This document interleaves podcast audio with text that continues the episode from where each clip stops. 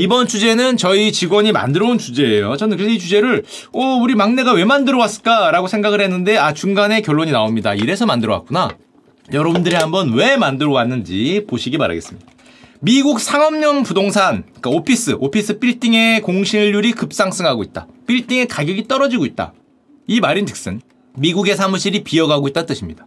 지금 현재 놀랍게도 그렇게 인력난에 허덕인다는 미국이 사무실 공실률이 30년 내 최고치를 기록했어요.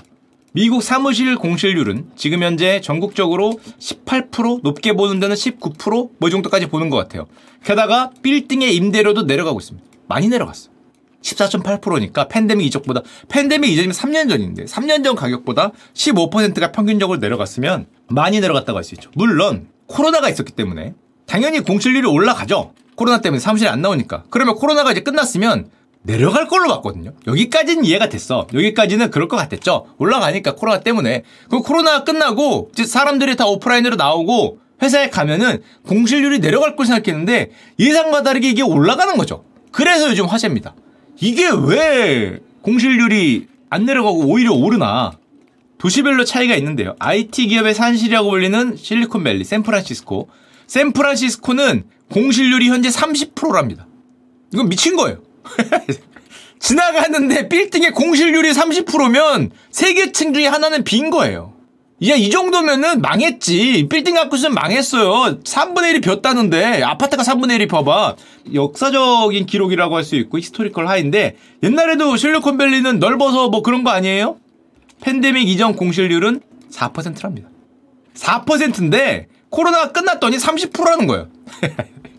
어, 빌딩주는 여기는 망했죠. 여기는 물론 이 도시별 편차가 상당히 있습니다. 샌프란시스코가 대단히 높은 편이고 LA도 대단히 높아요. 저 시애틀 이런 데 좀 낮은 도시별 편차가 있지만 굉장히 높다고 할 수 있고 제가 샌프란시스코에 뭐 최근에 가본 적은 없지만 지금 가면 어디에나 이렇게 임대 표시가 떠 있다 그럽니다.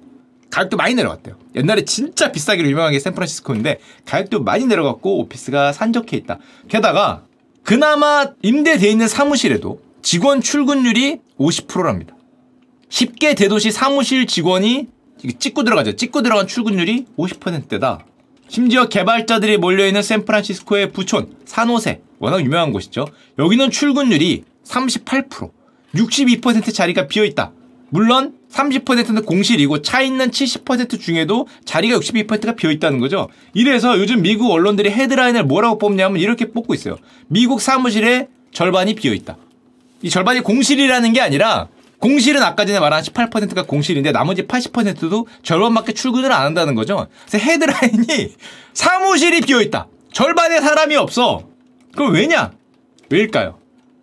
네, 이 자료를 만들어 온 저희를 전 여기서 파악할 수 있었습니다. 자, 이제 가장 큰 이유는 당연히 미국에서 하이브리드 워크라고 불리는 재택근무와 사무실 근무의 혼합이 늘어나고 있다. 물론 IT 기업의 정리해고도 있지만 놀랍게도 미국은 아직 재택근무의 시대가 끝나지 않았다. 심지어 끝나지 않을 것이라는 이야기가 나오고 있다는 거죠. 그래서 네가 이 자료를 만들어 왔구만. 자네가 그래서 이 자료를 나한테 보냈어. 야, 이거, 이거, 이거 하라고. 그래, 갑자기 사무실 공실률 내기를 그 우리 직원이 왜 하나 했더니, 응, 응, 그치요? 예, 미국은 재택근무가 완전 재택 13%, 하이브리드 왔다 갔다 하는 게 28%에서 41%가 전체 근로자가 재택근무를 병행하고 있고 완전 사무실은 60% 59%밖에 안 된다. 그리고 포브스에 따르면 근로자의 98%가 원격 근무, 그러니까 재택 근무를 혼합하는 형태를 원한다는 거죠. 원격 근무의 미래를 유망하게 보고 와 98%. 다 원한다는 거죠, 다. 예, 예, 예. 제가 알 것 같아요. 예, 요즘에 자료가 상당히 편향돼 있다. 네, 편향돼 있다라는 거를 느끼고 있습니다. 어, 이유는 여러 가지가 있겠지만, 그 98%의 우리 직원들도 그 들어가 있는 거죠. 미국의 이런 첨단 물결, 너는 왜 피하냐? 뭐 이런 거라고 할 수 있는데, 포브스에 따르면 25세에서 34세 원격 비중, 재택근무 비중이 높다. 이건 뭐 당연하니까 젊은 층일수록 더 많이 원한다는 거고 제가 놀라웠던 거는 미국의 특징이 원격 근무자의 연봉이 오히려 더 높다고 합니다. 사무실 근로자보다 원격 근로자의 평균 연봉이 높다. 거의 2만 달러 가까이 높거든요. 왜? 원격 근로자가 더 생산성이 좋아서? 원격 근로자가 더 많은 일을 해서? 그게 아니라 무슨 말이에요, 이 말은? 연봉이 높고 고급 근로자일수록 원격 근로를 허용해야 미국에서는 잡을 수 있는 거예요.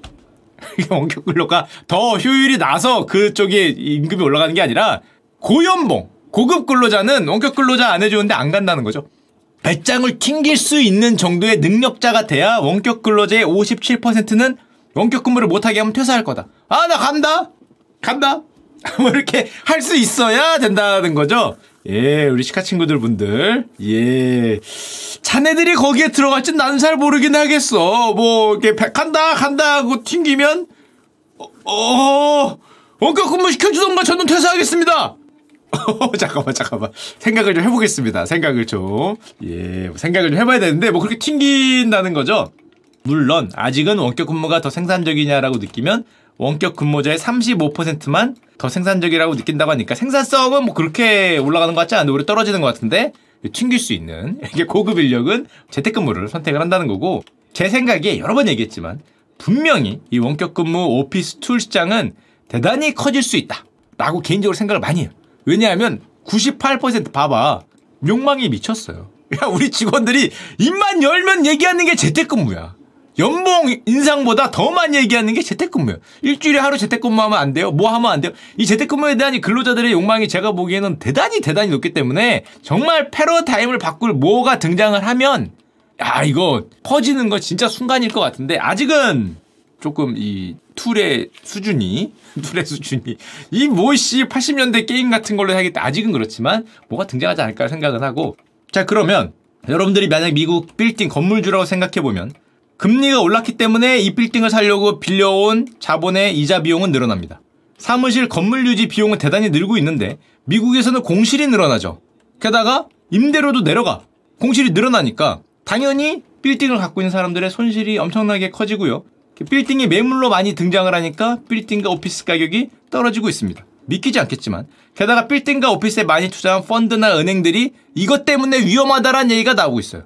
물론 그렇게까지 위험해 보이진 않은데 예전에는 저 부동산 때문에 뭐 서브프라임 모기지도 뭐 그렇다 터지니까 저 빌딩과 오피스 가격이 더 떨어지다가 혹시 혹시라는 걱정을 많이 하고 있고 물론 많이 떨어졌다는 게 폭락이라기보단 팬데믹 이전으로 돌아왔습니다.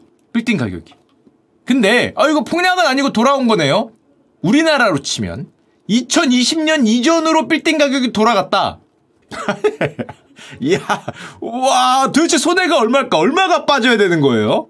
저거 얼마가 올랐는데? 2020년에서 2023년이면 우리나라로 치면 부동산 최절정기인데 그 가격을 되돌렸다고 생각을 하면 와 거의 30% 이상이 빠져야 되지 않을까? 평균적으로 그러니까 굉장히 어려움을 겪었다는 거고 특히 다른 것보다 미국에서도 모든 부동산이 빠졌다는 게 아니라 이 사무용 오피스, 사무용 빌딩 가격이 지금까지 말해온 것 때문에 가격이 많이 내려갔다는 거고 이 언론들에 따르면은 아직도 좀 더 빠질 수 있을 것 같다. 왜냐하면 패러다임이 바뀌고 있기 때문에 상업용 부동산이 다른 어떤 부지로 바뀌는 어떤 패러다임이 바뀌는 순간이 아니냐라는 얘기를 많이 하고 있고 이런 투자자들이 손실을 입으면서 뭐 금융 시스템 리스크까지 얘기를 하는데 여기까지는 안 갈 것 같지만 어쨌건 좀 뭐 위험하다는 얘기가 나오고 있고 대표적인 사례 하나만 보여드리면 브룩필드 자산운용이라고 있습니다. 어디에 있냐? 우리나라에도 있어요. 이거 갖고 있는 분들. 대한민국 여의도에 있는 IFC 빌딩. 이거 미래에셋에 4조 원에 팔려 그랬다가 그 딜 속된 표현이지만 파토 났죠. 파토, 파토. 그게 브룩필드 자산운용, 캐나다 자산운용인데 LA 빌딩 두 채 샀다가 물려갖고 지금 그 펀드가 브룩필드가 아니라 펀드가 지금 빌딩이 압류되고 뭐 디폴트되는 현상까지 있을 정도로 미국에서는 빌딩 시장이 어렵다는 거죠. 자 그러면 미국은 그랬으니까 대한민국도 재택근무의 열풍으로 오피스 빌딩의 가격이 하락하고 공실률이 늘어나고 임대료가 내려가고 있을 거냐? 꼬레아도 역시 그 길을 가고 있냐? 예, 꼬레아는 작년 말까지 공신률이 13년 내 최저였습니다. 나와. 야, 무슨 재택근무 같은 소리 하고 있네. 나와. 어? 재택근무 안 하면 나가겠다고? 어, 어, 어 그래. 어. 수고했어. 수고했어. 자진 퇴사지? 자진 퇴사니까. 어, 그래. 야, 그래. 야, 뭐, 어, 재택근무 너 네가 나가겠다고? 어, 그래. 어, 대한민국은 공실률 13년 내 최저고요. 임대료 역시 평당 12만 원 넘으면서 역대 최고 수준입니다. 서울 A급 오피스의 공실률은 자영 공실률 밑으로 더욱 하락, 자리가 없어서 대기를 하고 있다고. 요즘 많이 풀렸어요. 요거 올 초에. 요즘에 좀 풀리긴 했는데 심지어 서울 핵심지 강남 여의도 A급 오피스의 공실률은 연초까지만 해도 좀 풀리긴 했지만 1.1% 자연 공실률이 보통 한 3에서 5% 얘기합니다. 이사하는 도중에 비는 거. 이거는 줄을 섰다는 거죠. 줄을 섰다는 거. 어, 평당 가격도 전년 동기 대비 11.76% 미쳤다. 씨. 야, 너무 비싸, 너무 비싸.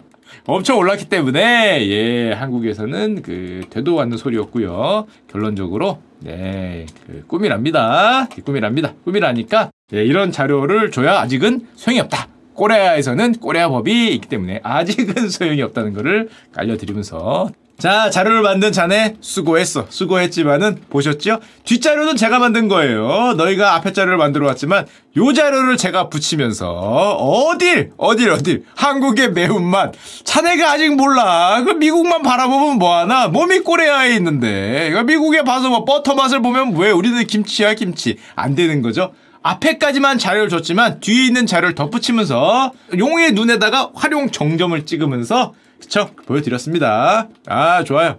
좋아요 좋아요